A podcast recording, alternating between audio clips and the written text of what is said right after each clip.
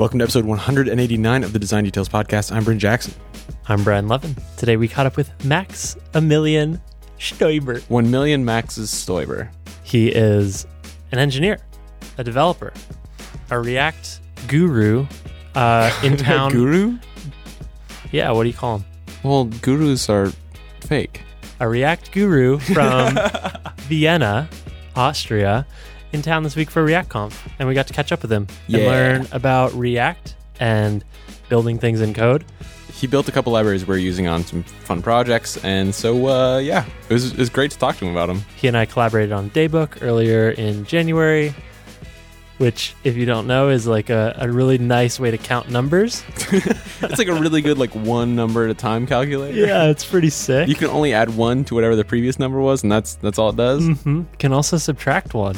Congratulations, Brian. that was the V2 release. Before we get into the episode, just a heads up if you're looking for more design and developer content to help you level up, go to spec.fm. That's our podcast network. We've now got 10 podcasts, Something like that. all aimed at helping designers, developers level up their skills. Our newest podcast is Swift Unwrapped, an It's iOS so podcast. good. And it's doing great. Yeah, it's uh, Jesse Squires and JP Simard. Uh, they're two longtime iOS engineers who are doing awesome work. Jesse has this newsletter called the Swift Weekly Brief, where he like kind of runs down everything happening in the open source Swift project, and now they turned it into a podcast with us. So it's pretty good. Even the guy who wrote Swift said so. So check it out. If you want more content for your ears, go to spec.fm. And with that, let's get into episode 189 with Max Stoiber. I'm Max. Uh huh. What's your last name? I do JavaScript. God damn it. you No, do no. JavaScript? I yeah, I write JavaScript. I am JavaScript. I, I am I am JavaScript man. I should have like a cape with JS on it rather than just Superman. JavaScript, JavaScript boy. That'd be good. Yeah, TM. It's just yellow and it has like black JS in the lower right hand corner. Mhm. That's it. that's a good idea. I I think I, I, think mean- I have a new sweater. I'm basically a costume designer now. Something, something personal brand. Oh God. So hey everybody, I'm Max. I work at ThinkMill as an open source developer. Uh huh. I write tons of JavaScript. If you're into the React thing, you might have heard of some things I made, like React boilerplate and styled components. And recently, I worked with Brian on a thing called Daybook, which you might have heard about. Um, and yeah, It's the hot new app to track coffees, to track to book your days. to, to track things that you do throughout your day. it's like a modern journal. Hey, why, Wow. why are you focusing on the daybook? You helped me with Bryn.io too. Come on. Oh yeah, that's true. Oh, and, and I've been with Brain.io. It's It's- it's the website that is a couple text links and purple stuff. It's awesome though. It's you great. should you should go to it. Uh-huh. It's very simple. It's beautiful. so, obviously, what are you working on right now?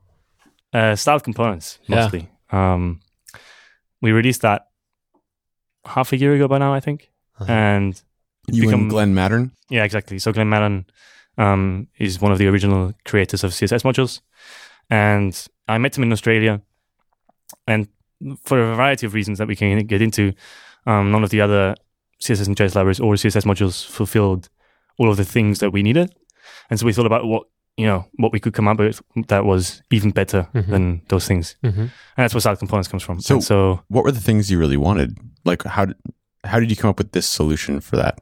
Um, so Or should we talk about what style components is? I guess first. Yeah. I'm just like I'm Are you- very interested in this. Yeah, there's a lot we could talk about here. Yeah. Um, so Style Components is a library for styling React applications. Um, it's specific to React, and it puts your CSS in JavaScript.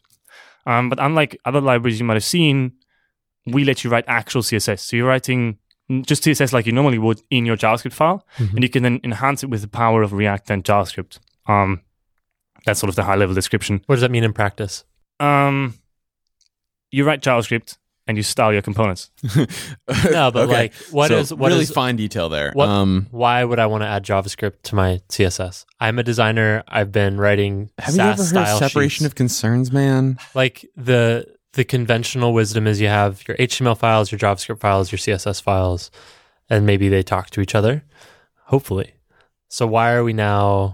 No, you why just are we leave them why are we now They're doing just everything there. in JavaScript? Like, why do we think that this is better?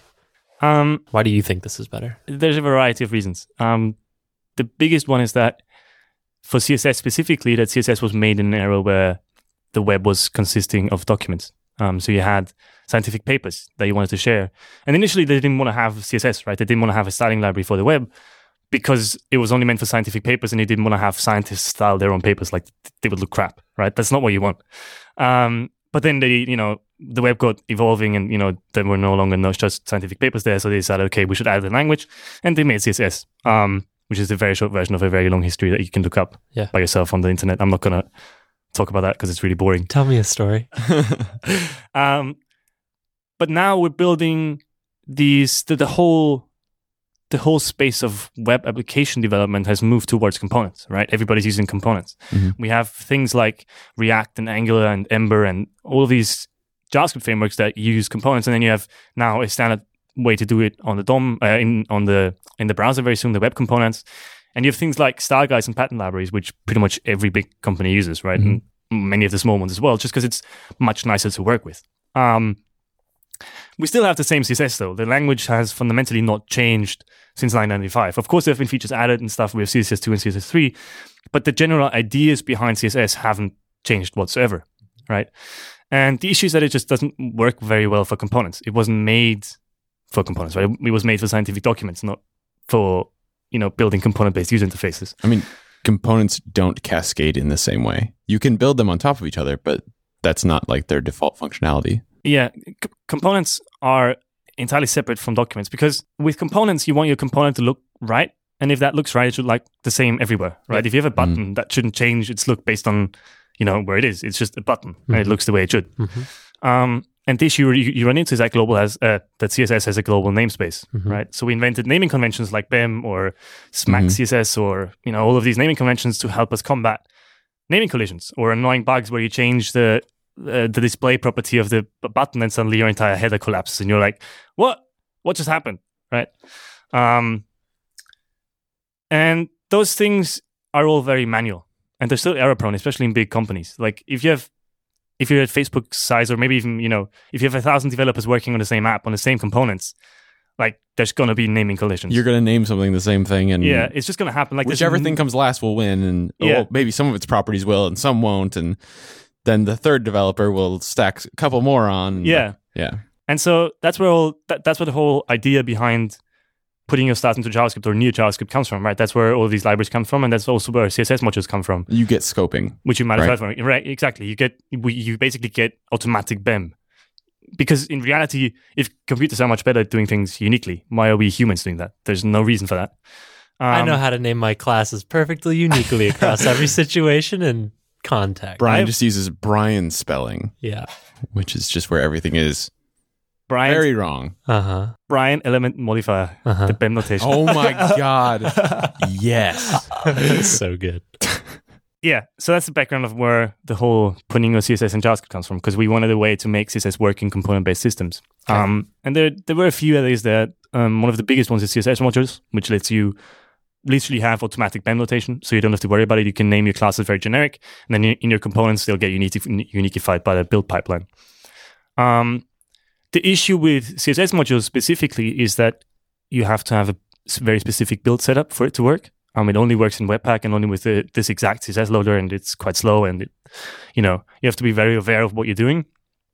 Um, and also, if you try to share components, so if you, for example, use a third-party component library, like I build, you know, Elemental UI, which is a third-party component library, you can npm install Elemental UI and use our button. The issue is to get the styling of our button, you have to import some less files, which are CSS modulified, and you're like, uh, what? I have to import some less files in my JavaScript? How does that work? And again, you're you're requiring your- users to have a specific build setup that you expect them to have, a specific build pipeline that's exactly the same as you do, which is horrible because nobody would want to have that. Um, and th- so, style components does not require you to have any build build pipeline, but gives you the exact same benefits and even more than CSS modules. Um, yeah, that's sort of the fundamental things we wanted to improve on CSS modules.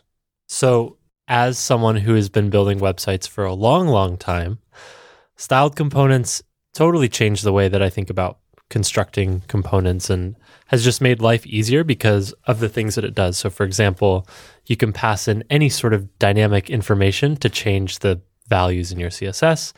And And so that's what Brian tries to do for everything now. And that's Brian element modifier, Yes. where he passes in a, a completely arbitrary prop Yeah. for everything. just for fun. It can be any magic number. fun. Yeah, I'll do really silly things like toggle pointer events, so you can't click on shit and you don't know why. That is correct. Uh-huh. uh, but it, it also lets you name things any random thing, and then it generates what A class name. a so class name that's a random. string. Another It's just a idea- hash, right? when you look at style components, the, the two weird, the two ideas that you'll immediately see and that you'll immediately think are weird, or I thought were weird at the beginning, are we let you write actual CSS in JavaScript, which is mm-hmm. already pretty weird. But then we also don't have any class names or any other sort of mapping between styles and components. Yep. Right. Because if you think about it, in a component-based system, the button class name should only ever be used in your button component, and then you reuse that button component throughout your app, but not the button class name. Like that's only ever used once. But if that mapping between your style fragment, bet- between that piece of styling and your component is only ever used once, why do we have a mapping at all? Don't need Like, it. Why? Why do we need that if we if we only ever use it once? There's Uh-huh. there's no reason to have that. It's only makes it it only makes it more error prone if people go, oh, there's a button class name there. I might as well use that in the header because it already has the styles I need, Uh-huh. right? Um, and so that's the second My really header weird thing. is a button. yeah, I yeah, am not good at making websites. yay! Or you're very good at making websites. You're And Excellent. Those metrics. Mm-mm-mm. Uh, how's the response been? So, well, well, first of all, how long ago did you start working on this problem? Um, I've been thinking about styling for one and a half years. Um, I literally tried every single other. I just started thinking about styling for the first time one and a half years ago. I heard Yeah. of CSS one and a half years ago. No, but like st- like specifically for React, right? Yeah. Um, and He's the, like, and I the whole can do this shit better. and the whole third party component library thing and stuff. Um, and then I literally tried every other library you've heard of. Like whatever you can think of, I've used it. I've probably built something with it. Um, for the simple reason that I didn't want to build my own library because there's already like 40 out there. Why do we need another one? Uh-huh. yeah, I built mine. Yeah. It's good. It's all right. It's called Brin Element Modifier. No, no, it's Spectre. Ooh, that's a good name though. I mean, spec. I gotta have spec puns and everything. What's the point otherwise? Yeah, that makes sense. Um, and so then half a year ago, a bit more, eight months ago, nine months ago, Glenn and I met and we started riffing off of each other with the style components idea um, and started building it. And then two or three months after we started building it, we, we released it at React NLConf. Um, and immediately got a huge response for the simple reason that it's very nice to use, I think. Um, like the development experience, as Brian said, of For the working with simple it. reason that we did a good job. For the simple reason that it works really well and solves the problem. we're, problem, we're pretty good at this. we are successful. But a, a lot of other people, uh, a lot of other people solved a lot of the same problems with other libraries, sure. but they just didn't solve them. They just didn't solve all of them. Yeah. they didn't make it work for everything. Uh-huh. Um, and so we, we released style components, and since then, it's now the, the biggest CSS and JS library, other than well, it's still the biggest CSS and JS library is Radium, um, which is an inline style library called uh, used by You made by passed it in the stars or something, right? yeah, made by Formidable Labs. And like three days ago, we passed them in stars six months after launch, and we're really close to overtaking them in downloads. Um, so Radium was like 90,000 downloads a month, and we have 75,000 or 80,000, Crazy. um, which is huge. But, you know, we want to get bigger, much bigger. Everything will be a style Yes. component. Everything should So- be style components. When I first started building React apps for the first time, um, I was using a couple different libraries, mainly from the guys at Zeit, and they used Glamor as the, like the built-in Mhm. styling system. How does this compare to something like Glamor or Aphrodite? These like really popular libraries. Okay, I'm going to blow your mind now. Okay. Style components uses Glamor under the hood. It, no, it's Radium. That, that's why Radium's still ahead. Is it just downloads it every time? Um, so the difference between Aphrodite, Radium, JSS, all of these other CSS and JS libraries, um, not CSS and JS libraries because Radium is an inline style library, which is a difference. That's a whole other point. Um, but all of these styles and JavaScript libraries are don't so they, they solve the issue of encapsulation, but they still let you use the same style fragment a bunch of times, and you still have to write Mhm. styles as JavaScript objects, which inherently is freaking annoying. Mhm. Like, I don't know if you've ever done that for a long while, but it's just having to remember to like no syntax hiding for media queries. You have to put a double quote into content for an after element.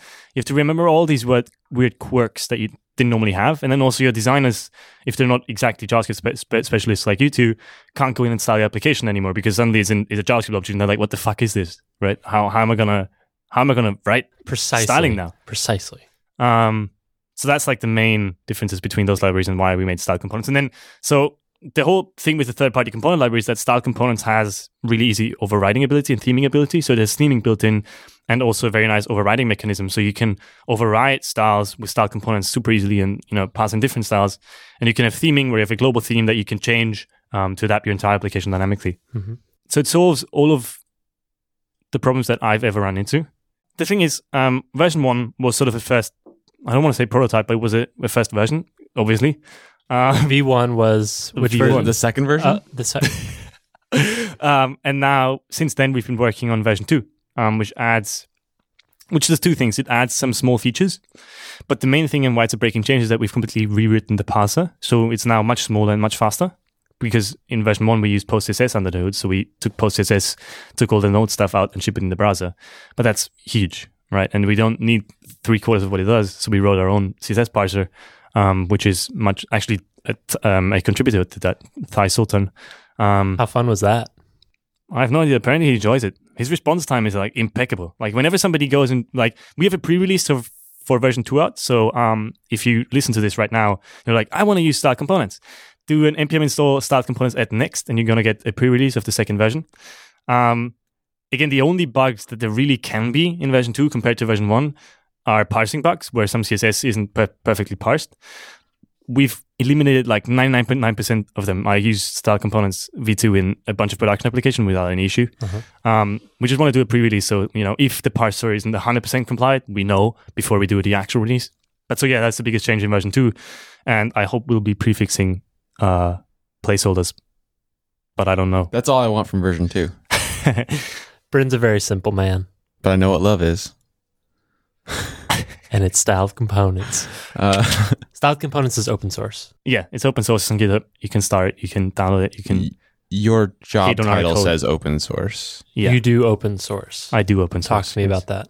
How do you survive? How do you make money? How do you why? Why do you open source stuff? Yeah. What's the reason? I don't know. Like let's get I don't know. It's a way of life. w- man. yeah, but It's a no, but like Thi- So- this this is still taking me a while to catch up on is when I say what are you working on, you say I'm building this open source library to help you style JavaScript components, right? And maybe someone says, "Wait, is that his job? How does he survive? How does he devote his time to this? GitHub is that pays him. like a full time thing? Like, Per star. how, how does this work? How does your life work? so there's this company called ThinkMill that you've Mhm. probably never heard of. Um, it's a except if Australian you're Till company, yeah? now, except if you're in, in Australia. Um, it's an Australian agency based out of Sydney. I'm not Australian. I'm Austrian. Um, so I'm from Europe. Mhm. Um, and I met Jed Watson, whom you probably have heard of if you're into Node or React. Mhm. Um, he makes a bunch of a bunch of open source. I met Jed Watson, who owns ThinkMill, together with Boris, um, the co-owner, uh, last year before ReactConf. Um, and we got talking, and we talked for three days straight. And then he was like, "Well, do you want to work with us?" And I was like, "Yeah, but I don't really want to do agency work. Like, I'm not interested in building products." And he was like, "Well, we're looking to sponsor somebody to do open source full time. Do you want to do that?" And I was like, "Wait, are you serious or fucking with me right now?" He was like, "I'm serious." I'm like, "Hell yeah!" And so then I joined ThinkMill, Uh-huh. and I've been just been working on open source since then, mainly Keystone.js, which is our Node.js content management system that we use and build at ThinkMill. It's the headless CMS. No, it's No? similar. So if you know Contentful, Mhm. we're we are like Contentful. We're, we're like a backend that is really easy to use, but But you have to write it yourself. Like you have full control. It's it's, it's not like a backend as a service like Firebase, which by the way, that's a whole different rant about why that's a pain. Tell me how much you love them good rules. Firebase rules. Oh my god! Who thought it was a good idea to let people write security rules with fake JavaScript with random magic global variables in a JSON blob in strings? I, I don't understand how anybody thought. Well, that Those sounds were- like a those good were- idea. Those were do s- that. Hey. those were some words that I didn't fully understand, but also they still sounded like a bad idea. I heard blob in there.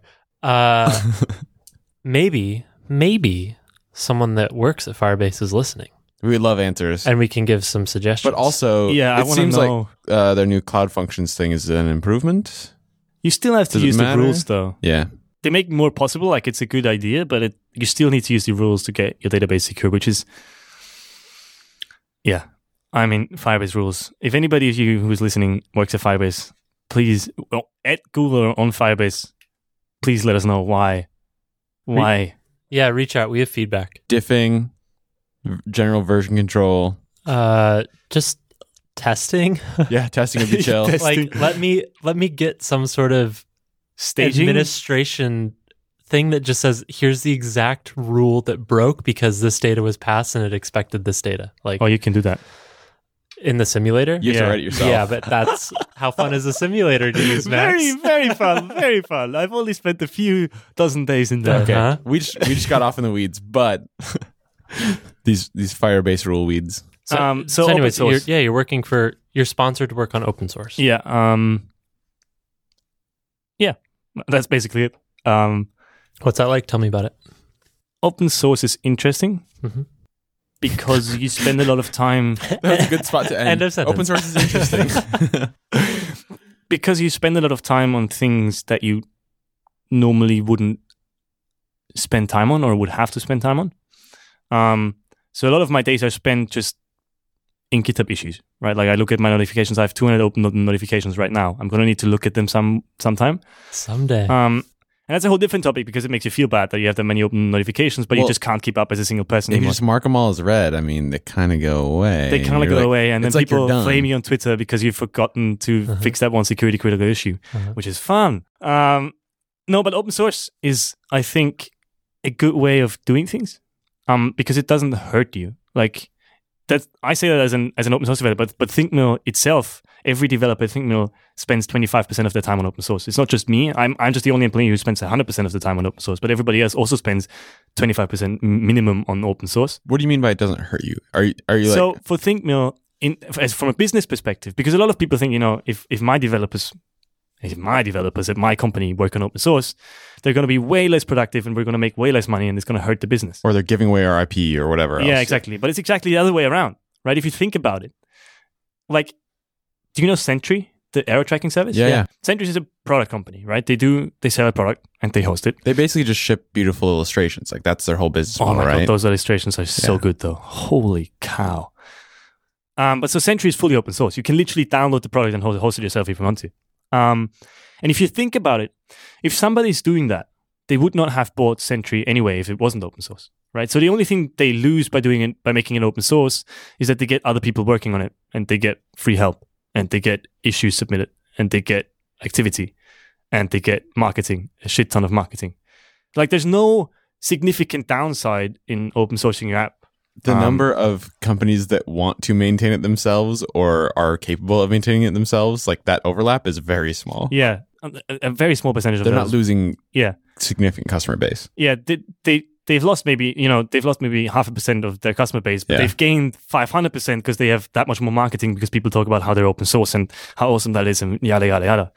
Um, And their code quality constantly improves. Yeah. So there, there's a difference there between building a, a user-facing product and building a developer product, of course. Um, but you can still take huge chunks of your apps and open source them. Like Keystone JS, the content management system that is open source that I maintain that we make at ThinkMill. It's literally we built it because we needed a Node.js content management system because we wanted to write JavaScript, but we didn't want to. But we also wanted to give our clients an open uh, and CMS, and we just made it open source because we knew other people m- might want to do the same thing, and it's proven really valuable for us because we get people saying, "Hey, I made this thing better, and I made this thing better, and I made this thing better." We have so many contributors; it's it's crazy. Like Keystone gets better because we made it open source, and also it's really good marketing for us, right? There's no downside to open sourcing a bunch of stuff that we've built. Like it doesn't hurt us. So why why do people not do this? Is it I, I, I remember when you and I were working on Daybook together and I talked about open sourcing Daybook and you kind of gave me the same pitch. Like it doesn't hurt you. Uh but I think I just have this like broken model of the world. Like I made it. Or I guess at this point we made it. It's like it should be ours. Like it's this weird perverse sense of ownership. Yeah, How do you convince people or get people out of that mindset that open source is, you know, we talk about the marketing and the I mean, people don't talk stuff, about but, like- open source as being a bad thing. It's just like companies that get nervous about it. It seems like. Yeah, it's like the, uh, ownership. It's because nobody because nobody. I think I think this is one of the unspoken secrets of Silicon Valley. For example, if you look at Facebook, they have teams working solely in open source, right? They have the React core team, which is like eight people now, who just work on React. But if you think about it, the amount of value in hiring they've got they've gotten from making React, the amount of people that already know the stuff that they're working with because they make React open source and because they have people working on it full time is immense. Like the amount of money they spend on hiring, on paying eight people, they've made back a hundredfold, a thousandfold probably.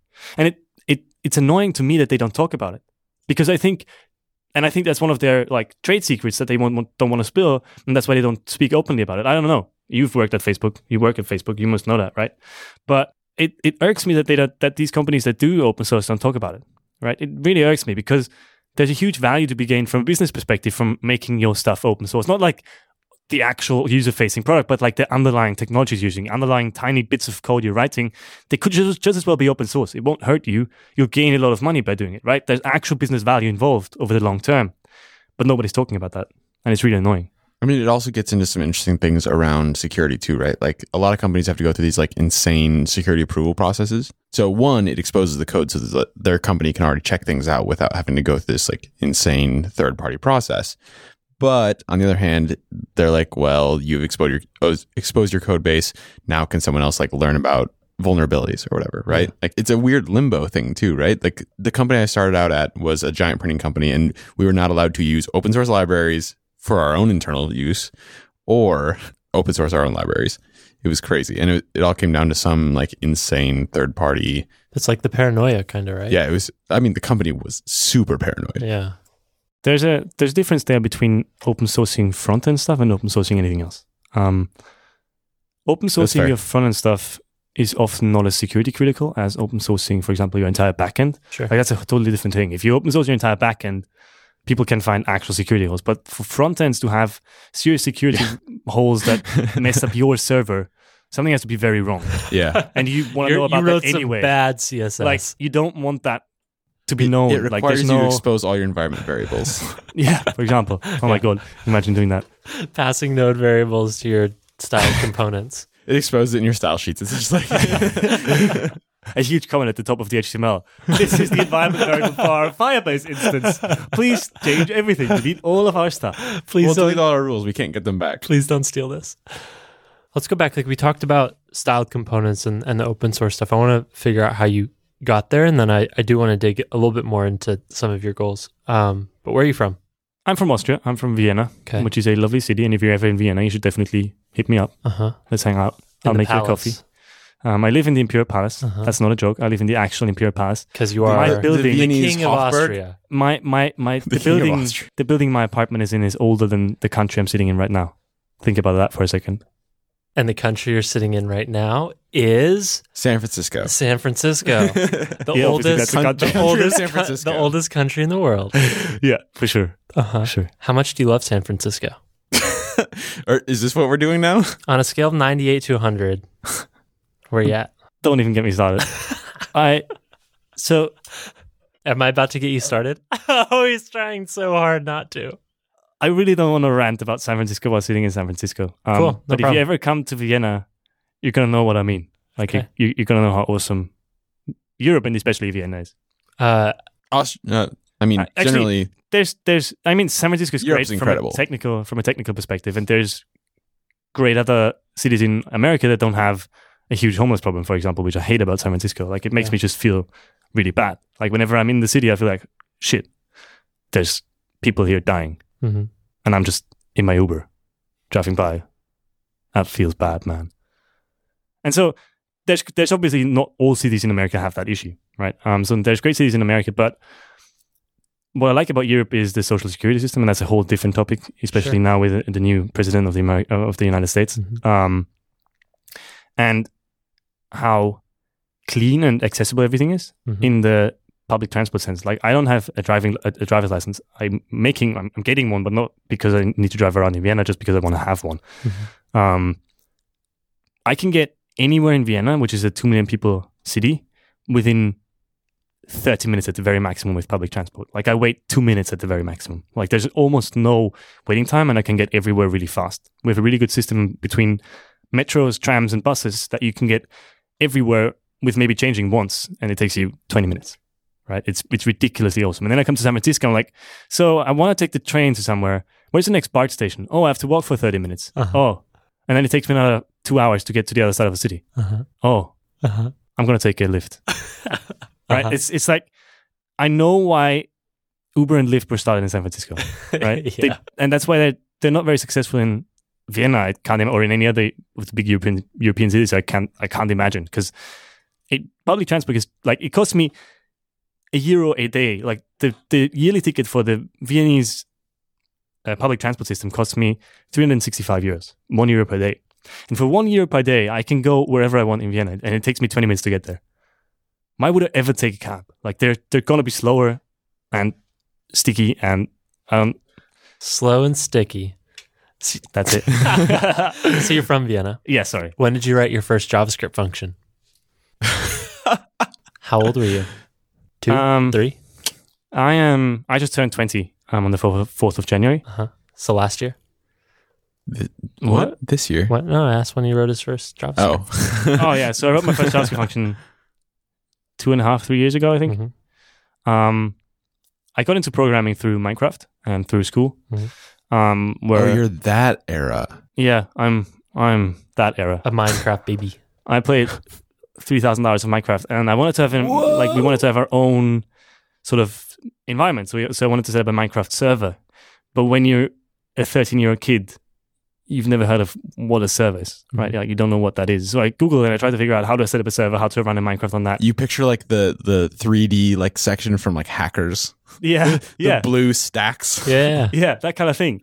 Um, and so I got a bit into servers, and then I got into computers in general. Like I did a bunch of, you know, I, was like a tech support person, but I never really did programming. Um, and then we had to, um, for our when you graduate school in Austria, you have to write like a forty-page thesis about a topic that you choose, right?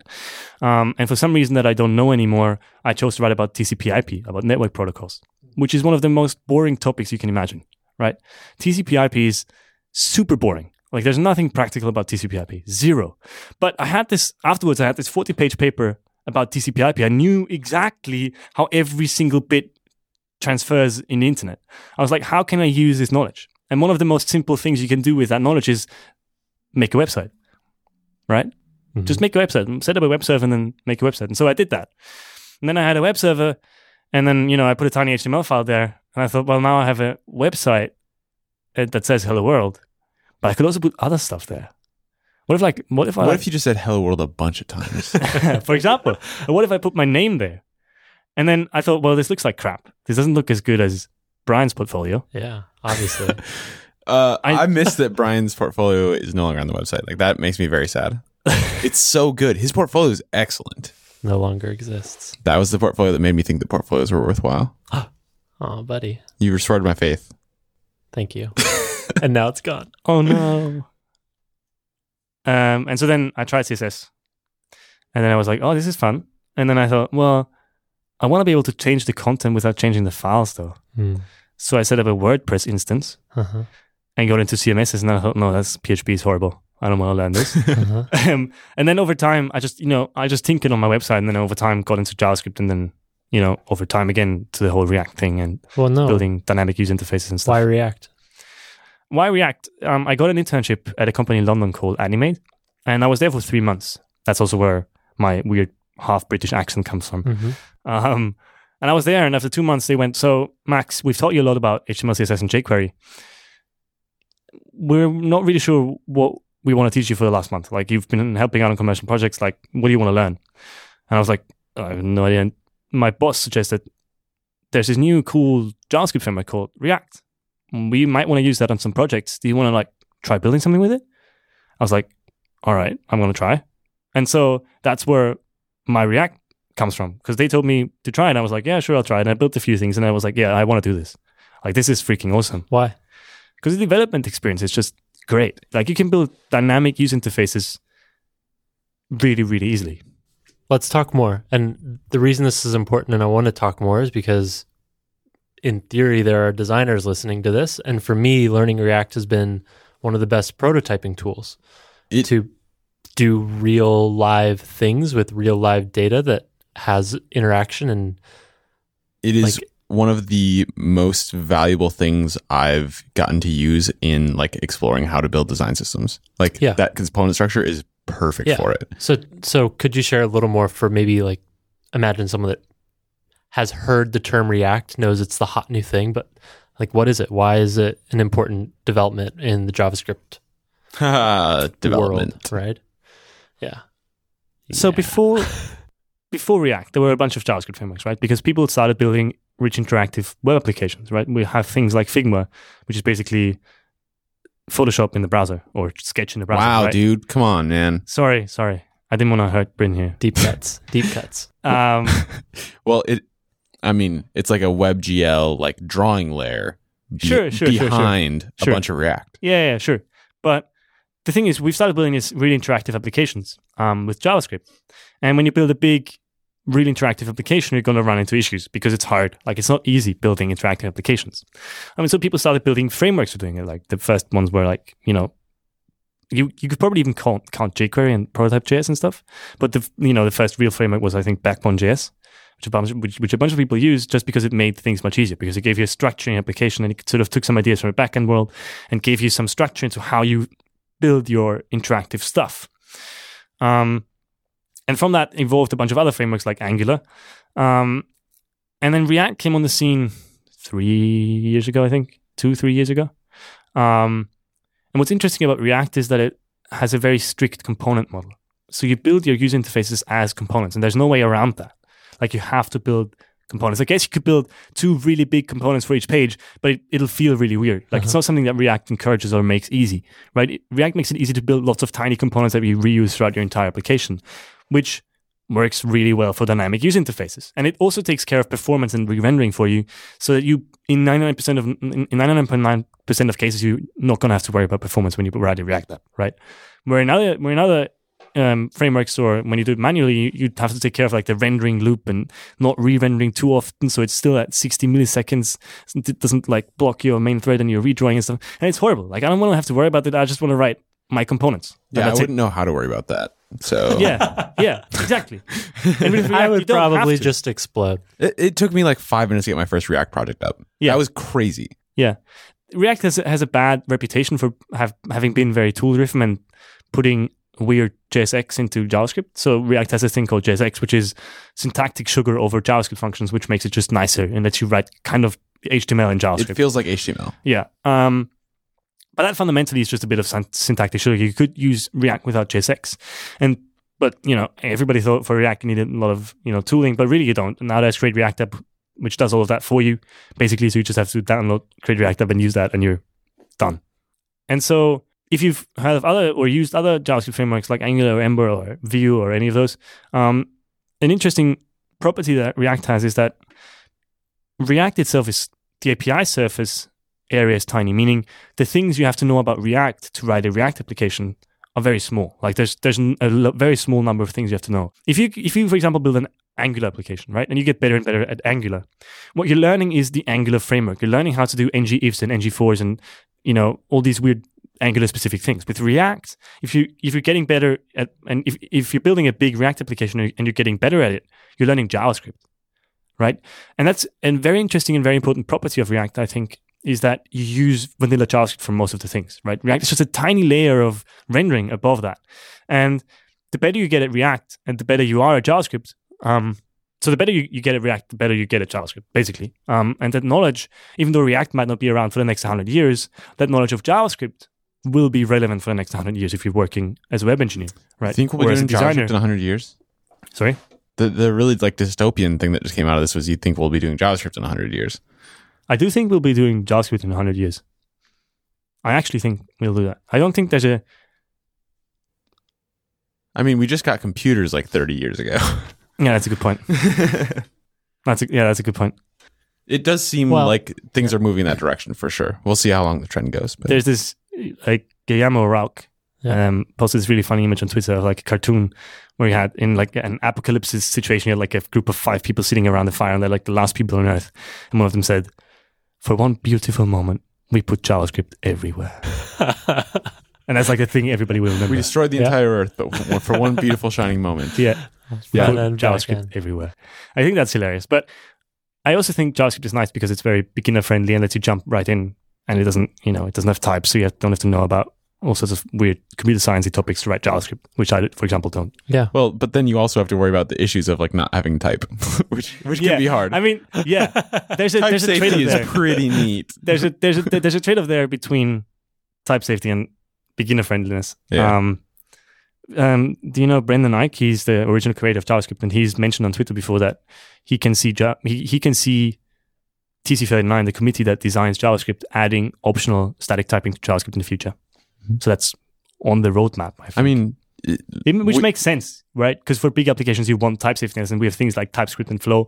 we And- used TypeScript at Figma, Yeah. and they loved it. Yeah, Which is um, awesome. it's awesome. I mean, type safetyness is awesome once you know what you're doing. But if you don't know what you're doing, it just makes things so much harder to get into. Mhm. Like I had to learn Java, and I still don't know any Java. It- like they teach you about types before they teach you about programming. Yeah. Yeah, We do get weird to me. Some nice type management stuff in React with prop types, and like you can check whether or not the data is the correct type, but it's, yeah, it's not like nearly as extensive as most people would want. yeah, and also it's dynamic, so it's, so it's at runtime, um, which is a big difference over like type and Flow and TypeScript, who will tell you at build time, hey, you've you messed up there. Like that's not what you want to pass into You that done function. goofed. Yeah, you've done goofed. That's what we should name an like. We should make an error library and just call it "You done goofed." Uh huh. It'd be the best. And all it does is console log. You done goofed. It doesn't tell you where you goofed. no, it's You a Firebase done- checking library. Oh god. Oh god. You done goofed somewhere up in them code loops. Let's get tactical because don't have to get into the debate, but I think it's important for designers to be aware of these kinds of things happening. If someone is hearing this and is like, okay, React sounds beginner friendly, it sounds kind of interesting. Uh, Brian and Bryn say they could learn it. It's been a useful prototyping tool. Yo, you guys have been Where- listening to us for what two years now, and you know what kind of idiots we are. Yeah, we're some big old dummies. Where should people start learning? Where would you recommend they start learning So- React? And, MooTools. I wrote a really extensive tutorial. Yeah. Um, which is uh, on educative.io. So you Okay. go to ed- educative.io um, and search for React. You're going to find a huge, really in depth tutorial that, te- that starts with React, but, is it, but it teaches you how to think in React rather than teaching you ad- advanced syntax construct in, Sure. in, in React. So it's, so it's about building your first real world a- application. So you do things like styling and um, fetching data and testing and all that sort of things, which other tutorials don't even touch on, right? So it's really long. Um, it really goes through a lot of stuff, which is good if you know, like if you know a tiny bit of JavaScript, you, you should do that tutorial. If you don't know a tiny bit of JavaScript, learn JavaScript first, because otherwise you're gonna not get React at all. Hmm. I have this problem. I, I dabbled in JavaScript for a long time by doing tutorials and reading books and things like that. And I had a really, really hard time with these JavaScript puzzles that they put in the books. Like create a chessboard that's n number wide and tall and alternates pattern, blah, blah, blah. I'm like, I don't know how to do this shit and I don't really want to do this shit. But in React, it's like, hey, build a form that modifies something on the screen.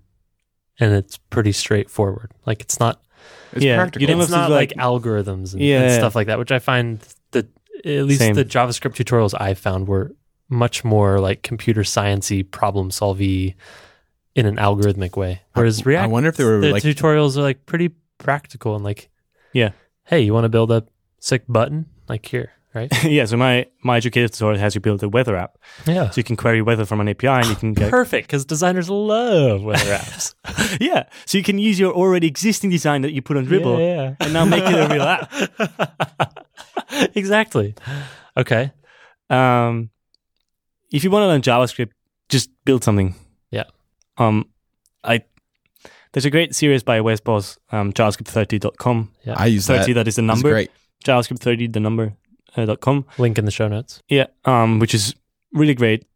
Um, because it has you build 30 actual things. For 30 days, you basically build one tiny thing with JavaScript every day. Um, and it's really helpful because if you try to learn a programming language by just doing, you know, computer science and stuff, as you said, like, it's not going to have anything to do with what you do in your real life, except if you're in computer science or other scientific stuff. But we, I want to build user interfaces, right? I want to use JavaScript to build my components, not freaking compute some stuff you know? Um, and so that's really good because you get actual things that to build that Yeah. you can then build and, you know, Mhm. figure out is that, is how do I actually use JavaScript? Wes actually does a couple other courses that are really great on Redux, creating a React app, and like what's new in ES6 that were like super helpful for me to like, like I built a JavaScript app a couple of years ago. ES6 is totally different, and that's like the standard for React, and it's it's crazy town. So that was super helpful. Yeah. He also did an interview on Developer Tea, one of our other Yeah, podcasts, That's a great, and uh, that's a great interview. yes, it's a good one. Okay. Did you end up studying computer science? Um, Now that we no. we've covered React, back to you. Um, so after high school, I graduated high school. Um, I thought I want I want to become a programmer. I'm really enjoying this front development thing. I want to become a programmer. So the logical route there is going to university, or for me was at least, you know, going to university and studying computer science. And I started studying computer science, and it was extremely boring. Hmm. It had nothing to do with that, with what I was passionate about, which is building user interfaces. Right? It was all, hey, Java. how how does a processor work? How do the bridges in your microprocessor work, and how do they Logic make bits? Yeah, logic gates. How do they switch around to make bits and bytes transfer? And you know, horrible stuff that's really boring. I'm falling asleep. Yeah, exactly. um, and so I, I did that for like three months, and then I thought, oh, this isn't like I, I, I wasn't doing my coursework. I was just doing front end development on the side and like barely scraping by in terms of grades and what I had to do, just because I enjoyed front. Like I just did what I enjoyed, right? Um, which I still do. Like I, I'm, I'm horrible with doing things that I don't, I don't enjoy. I'm really I'm a huge procrastinator, but then I procrastinate on things that are useful most of the time, except when I watch stupid videos on YouTube. Uh-huh. But Pro- procrasti working. yeah, I kind of procrastinate work, and I kind of procrastinate work it on front end development. I was like, hey, I don't really want to design a microprocessor. I just tweak my website a little bit, Yeah. you know.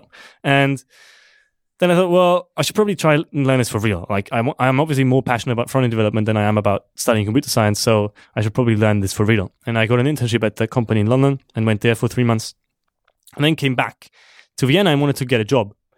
And people wanted to hire me, but they wanted to pay me very little, like a thousand euros a month, which is a thousand, a hundred bucks a month, which is nothing, right? When you when you think about it, that's Your conversion there was very, very weird. Yeah, yeah. Don't worry about it. a thousand dollars a month isn't a whole lot. yeah, it's it's just not not a lot. And I felt like I could learn. I wasn't. I obviously was a junior developer, right? No question about it. I just done my first my first internship building actual applications, but I knew I could learn things faster, and that I was worth more money to the companies. Um, and I interviewed at a bunch of companies, and none of them were really excited about having me. And you know, all of them were sort of like, "Yeah, we'll have you, and we'll pay you a very meager salary, so you can barely scrape by." And, um, and I thought that's that doesn't sound like a life that I want. And then I thought, well, apparently nobody hires front developers that haven't studied CS, so I might as well just go back to university. So I started going to university again. Round two. And surprisingly, three months later, I thought it was really boring again. And I was like, this is not what I want to do. Um, so I stopped again. And on the side, I had done a bit of open source, just like things I had built, sort of open source them. And one of those was React Boilerplate, um, which is like a tiny React folder structure. At the time, was a tiny React folder structure because I built like a handful of React apps, and I was like, I've been doing the same setup every single time. Like I've been setting up the folder structure, I've been setting up Webpack, I've been setting up all these things over and over and over again. I don't want to do that all and over. Like I'll just put that in a separate folder. And then I had it in a separate folder, and I thought, well, I'm definitely going to mess this folder up. I should probably version control it. So I put it into Git, and I thought, well, I might as well push it up to GitHub so I have it on all of my machines. And so I put it on GitHub, and I had like a tiny README, and I used it, and nothing happened. And you know, I got 50 stars on GitHub, and you know, maybe one or two people were using it other than me. And then on the 27th of December, ah, yes. The day. uh, one and a half years ago, I woke up. I was out skiing with my parents in Austria. We did our and we like we go skiing a lot, and we were on our annual like Christmas skiing holiday. And I woke up and I like checked my notifications, and for some reason React Boilerplate had a lot of issues, a lot of news. And I was like, "What's going on there?" And I checked all the issues, and then I looked at the repo, and I went, "Holy cow! My open source project has 550 stars overnight." Uh-huh. I have no idea what happened. Right? I was so excited. Like, oh, literally overnight, React Boilerplate went from 50 to 500 stars. And I was like, holy cow, what is going on? I posted, there's still a tweet uh, um, on Twitter by me that we can link in the show Oh, notes. no, it's a tweet on Facebook. where a tweet like, on Facebook by God damn Mark. it, please. And where I, I wrote this tweet and my friend Mark posted it. where I went. Um, does anybody know what happened with React Boilerplate? It, it, it gained like 500 stars overnight, and then an hour later, somebody responds, "Yeah, you're on the front page of Hacker News." Uh-huh. And I was like, "What?" I looked on Hacker News, and it was literally like on the front page of Hacker News for 13 hours. Yeah. And by the end of that day, React Boilerplate had 2,500 stars, and it gained another thousand over the next, you know, couple days. And from then on, people knew me as being a React guy, right? That sort of was the start of getting to where I am today. Um, and that was pure luck. Like I, I have no idea why the person who posted it actually posted it on on Hacker News. It just happened, right? And I feel really lucky that it happened. And since then, a lot of the things that I've done come from things I've discovered while making React Boilerplate. So React Boilerplate back then was in its first version or in its second version maybe. Um, and it was again just a tiny folder structure and a tiny you know example app. And then for version three, which was released almost a year ago by now, um, a little bit less. Um, I went and talked to it must have been hundreds, if not thousands, of developers, um, and talked to how they build their React apps. Right, and I went to them and asked them, you know, what do you do exactly? What does your folder structure look like? What's the biggest problem that you run into? I read every single article you've ever heard about about folder structures, how to build big React applications, how to scale React applications. I've tried hundreds of libraries in actual applications. I've literally everything you've ever heard of. I've probably tried. Um, and then for version three, me and the contributors, which, because by then we were a team of like 10 people working on it, which is crazy. Um, we took all of those ideas that we heard and all those things that we learned and we put them into one compact package that you could just git clone, download, and just use for yourself. And it's gonna, you know, it's gonna scale up to I don't know how many thousand components. Like I've seen people use it for huge production ready applications, and they're, they're having no issues because of how React Boilerplate is. Obviously, they're gonna have issues if you build a big application. That's just the thing, but it's not because of React Boilerplate. Um, Because React Boilerplate is perfect. yeah, Don't React Boilerplate is amazing. um, yeah, and then so React Boilerplate happened, and then from there on, I, you know, got a job at ThinkMill, um, and started working on open source full time. And that's where I got to where I'm today. And Where are you today? Oh, yeah. Yeah. Why are you here? So I'm here because of ReactConf Uh-huh. um, on Monday and Tuesday. Surprise. By the time you're hearing this, ReactConf is over. Yeah. So sorry if you want to go next year. Uh-huh. um, but yeah, I'm in San Francisco for ReactConf. I'm giving a lightning talk about styled components. Mhm. Um, Surprise. if you're there, come say hi to me. Uh-huh. Oh no, you sorry. ReactConf will be over by the time you're Hopefully- listening to this. hopefully you Okay, said can, hi to can you just give this lightning talk right now? Do you have 10 minutes? I Kind of did. Well, I heard. I, I heard. kinda A, I heard a sneak peek last night. I kind of did give that lightning talk, but the TLDR is CSS sucks for building component-based user interfaces, and styled components makes it much more awesome. Yeah. Well, it's it's purpose built for that thing, right? Yeah, Like, exactly. Um, that's kind of what I'm talking about. Um, I want to. You're just shitting on other people's work and saying, look at my work. I'm not. Yeah. no, I'm just kidding. No. Yeah, yeah. So styled components uses, for example, Glamor and the hood, and we've taken lots of ideas and influences from other libraries. I don't want to like if. So the thing is, totally fucking with you. no, no, no, that's fine. But um, a lot of people think that there's some sort of rivalry going on between me and you know Sunil who makes Glamor or Aphrodite by Khan Academy or the people who make Formidable like Formidable apps who make Radium. But not at all. Like we're all just experimenting. We're all just trying to find a better way of doing this, right? And styled components is now very popular be- because it's gotten some new ideas. But I know that it won't be around forever. Like there'll be somebody who comes with a better idea, or maybe we'll improve. You know, maybe we'll say, tell us, hey, I've got an idea of how to make style components massively improve it, and like let's do that. Um, and the thing is, that's the thing I really love about the React community is how how friendly everybody is to experimentation. Like when I tell CSS people about style components, they go, "What the fuck are you doing? Get the fuck out of my face! Like, get the fuck out of here! What are you doing? I I, I don't want to hear about it. That's a stupid idea. Putting CSS in JavaScript, who do you think that you are? Right? It's it's really hostile. But now that's a generalization. Okay, I don't want to insult anybody who's about who's into CSS. Um, but I've noticed as a common thread, people who are not into React and more into CSS or or general front-end development have a much more knee-jerk reaction against style components. Whereas the, whereas the React community is like, "Hey, this is super weird. I'm going to try it. I'm going to let you know how what it's like." Yeah. and that's something I love about the React community: how friendly everybody is and how how happy to experiment everybody is. Right? Everybody's just trying to make the world a better place for developers. right? That's just the whole the whole community is moving in that direction, and that's way different from many other communities that I've been in. I want to talk a little bit, I, I guess, as a tangent to that, and it's about giving back because obviously you, you admit to yourself that you got lucky in some ways with with these projects taking off. But one of the things that was really surprising, so I, I think I had heard of you on the internet a while ago, and then uh, in January I built a small side project called Daybook, which was a very tiny React app that essentially increments numbers, right? Uh, really complicated Ins- shit. Inspired by our good friend Josh Inspired Puckett. by our good fe- friend Josh Puckett. Uh, all I did was wrap user accounts around it. Anyways, not trying to plug that, but you reached out and were like, "Hey, cool, can I help?" And we've talked a little bit about this, but I thought that was such an interesting, like that was kind of my first time seeing someone really reach out and just want to help because it seemed interesting. So I want to talk a little bit about why you do that kind of stuff, like what inspires you to reach out and help people and like give your time back to improving these small side projects or maybe uh, another small open source thing like what is it about that that's fulfilling to you or catches your eye and says oh i i think i can offer something there I've never really thought about that, to be honest. Mhm. It's a good question. Um, thanks Brian needs to add a good questions thing to his daybook so he can add one for today. i have asked one good question this year I I just really enjoy working with great people. So Um, why Brian? See, hang on hey, you're right. Actually, now that you say that, Bryn, hang on we're gonna I have to revise this Nice boy and great person are kind of different things.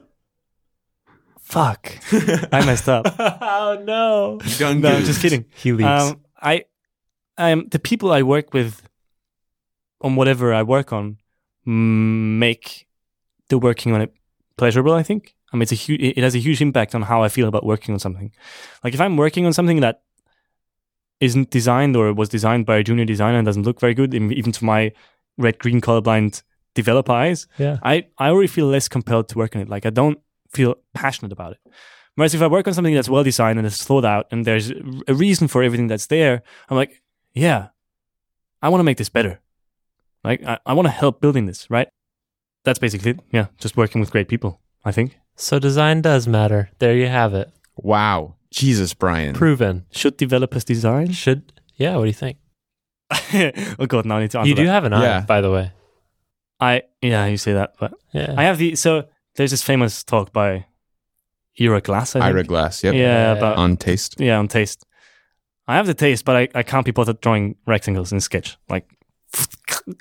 It, well, okay. Yeah, sketch make- doesn't define. Make them not rectangles. Make no, them. no, no, I, I know, I know, but I, I could like I could never say I'm a designer, right? That that would be ridiculous to me because I don't I don't produce things for other people. No. I don't I don't produce designs for other people. I This don't make is very interesting to me. Yeah. Um, we write a lot of code, but I have a hard time identifying as a developer in any way. yeah, true. So I What's identify the as a threshold? designer. What's the threshold? Like today, you and I are going over a feature, and you're like, "No, but it, it shouldn't be quite like this. The text should be this. The icon should be this. The hover state's weird." You're thinking about the interaction, like what happens when I click on this? Should it move up? Should it move down? Like those are designery things. yes. Um, But you don't want to call yourself a designer. I think if you're building user interfaces, you have to think about the user. Like, there's no like you can't not think about the user. That's But you know. only designers are allowed to do that. no Get out of here. the here. difference is that Stop like everybody work, thinks about like the whole everybody should think about the user but a designer spends most of the time making it work for the user whereas i say hey that hover state is a bit weird i'm going to fix it you say you design like you take a blank canvas and you make a design system out of it. I could never do like if, if i look at a blank canvas and try to create something out of it i'm like uh but you take a blank style sheet or a blank document and it, create Bryn. something out of it. yeah there's a yeah you're right. There's a spectrum there. Uh, uh, there's a spectrum. No no no. God damn it. Uh, so okay, so I was just I don't want to get off on a thing. I was just at uh, Fun Size for South by Southwest in Austin. We we got to talk about this, and we, this is something we've kind of been talking about the three of us for quite a while. Is like there's a gradient. It's it's not a like we talk about this like there's a fence and you throw things over from one side to the other, which is not the case. It's a gradient, and you have like a programmer who is literally taking like instructions and just putting them into code and then you have like an illustrator who is just drawing a thing but like from there like it, it's a gradient in between them mm-hmm. right I mean, those seem like the far ends of a thing. Yeah, I see where you're going with this. So, how do you describe anything like inside that gradient between like designer and developer? I think it's for me just about like how how how much of that gradient you want to cover and then how smooth you want the gradient to be. Those feel like different things. So for me is Brian's got a big stop. uh, no, I I, I want to be in the very middle of that gradient, but have it be pretty smooth. So Mhm. that means like I can style things and write front endy stuff and have it turn out okay. But your and I can- opacity might be pretty low on each end. yeah, but if it comes to illustration, I'm shit. I can't draw icons to save my life. And when it comes to like complex algorithmic computer science stuff, I fall apart. I'm not very good at it. So uh, for me, it's like being in that gradient. And I work really well with other people who who also are in that gradient, and then people sort of on on either end of that. Uh, so I think that's why I've quite enjoyed working with you, Max, uh, because I feel like you're probably if if code is on the left and I don't know illustration for this example is on the right, maybe I'm in the middle, maybe you're a little to the left of me. It's like quite a bit more programming, but you we overlap. You have a lot of you obviously know how to style stuff. Like I, I, that feels really good from a working relationship. Um, same with you, Brent. I think you're probably on the right of me. Is like very good at the icons. We fly in formation and very tight. Like we're like the Blue Angels. Yeah, yeah, and we also are very modest. in that we're we're extremely accurate on everything, and that's why we break scrolling all the time. We, Well- we couldn't get scrolling right. I mean, I guess we can turn this into a question. Like, you've worked with a lot of people at this point. What what do you enjoy or find frustrating? Uh, like, what what's advice to designers to work better with people like yourself or with people who are doing the implementing? Right? So, specifically to, to designers, don't be so strict. In the sense that no type safeness. Is that what you're saying? the web, I mean, I'm, I'm just going to ignore you from now. on. I'm, Please I'm just not going to listen to you anymore. Please do. um, the web is very fluent and breaks, right? No, I don't, I don't know of a single web application that's perfect. And I don't think they're really like that's not the point of Have you building something. Have you seen Daybook? Yeah, okay, I, I made that. Obviously, it's perfect. Oh, um, we're over time Uh, by ten minutes. It's okay. We'll wrap up.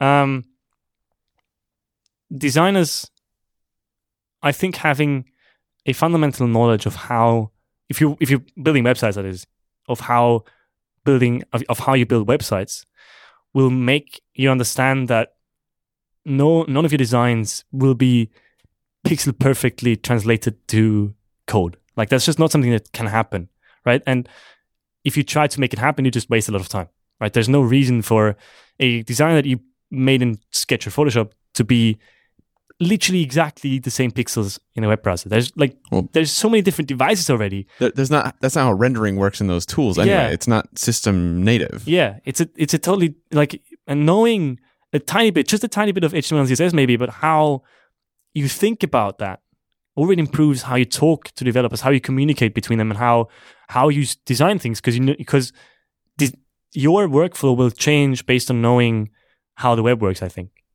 I agree. I think that goes for any platform too. Like Yeah, I- of course. And, and if I- you're working on iOS apps, knowing learning how to how auto layout works is really important. And learning how working on- UIKit worked. yeah, Biggest change in my entire like career. Yeah, it's good advice. Uh, we're super over time. Thanks for coming on, man. Yeah. Thanks for having me. Where can people find you on the internet? Um, I am at mxstbr everywhere, which is a Yeah. complicated Twitter handle, but it's really just my It's- name without vowels. Yeah. Um, if you want to find my web sweater, two, that's web so web 2.0 man. if you want to find my sweater on Twitter, it's at mxswtr. um, so it's almost the same. That's my sweater on Twitter. Um, I have no idea who runs that account, but my sweater has a Twitter account. Uh-huh.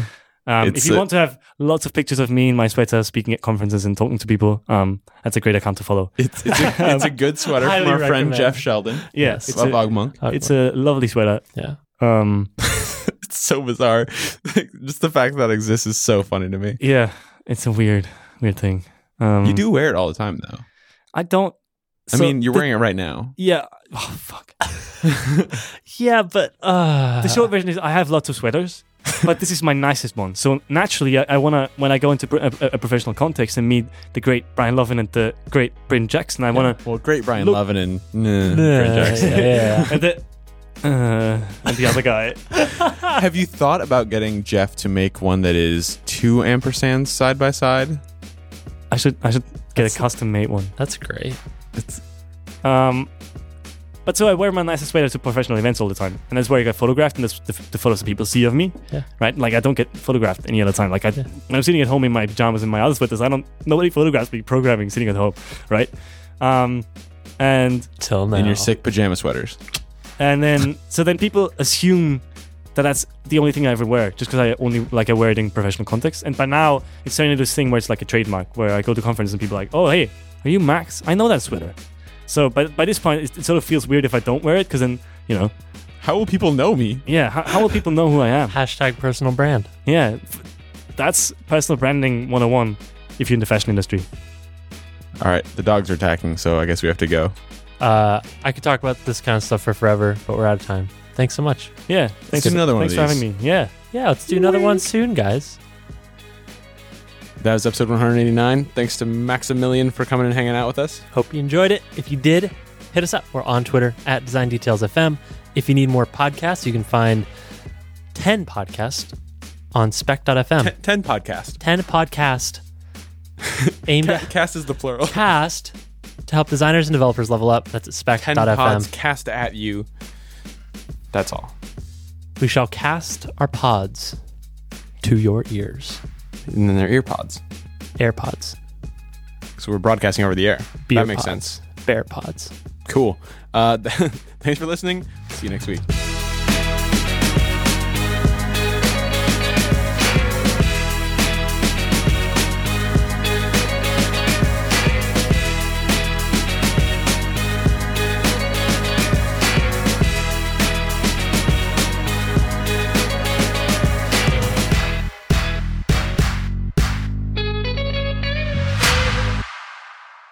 My parents, you know, gave me decided on my name and decided it was Maximilian Alexander Stoiber.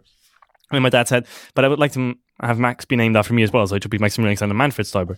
My mom was like, "No, you're stupid. We're definitely not going to do that." So we didn't do it. But then my my dad, behind her back, went to the agency about names after I, I'd already been given a name. He went there and he went. So um, we we forgot another another name, right? It should be Maximilian and Manfred Stoiber. And they were like, "Okay, sure, we'll we'll, we'll change it." And then we he went back home to my mom and was like, so how's our son, Maximilian Alexander Manfred Stoiber? And she, she went, what? And apparently it was a huge fight. And that's how I ended Uh-huh. up with my dad's name. So Are your parents cool now? yeah, now now they're like, I 20 years was later? almost named it Bryn, and this is the worst name ever Montgomery Wayne Jackson, Oh. uh, because my dad wanted to call me Beamer. Because BMW Jackson. kind of cool. Nope. are you cool. serious? Could have Yeah, been Bryn Maximilian. At least he like was in it for like the joke.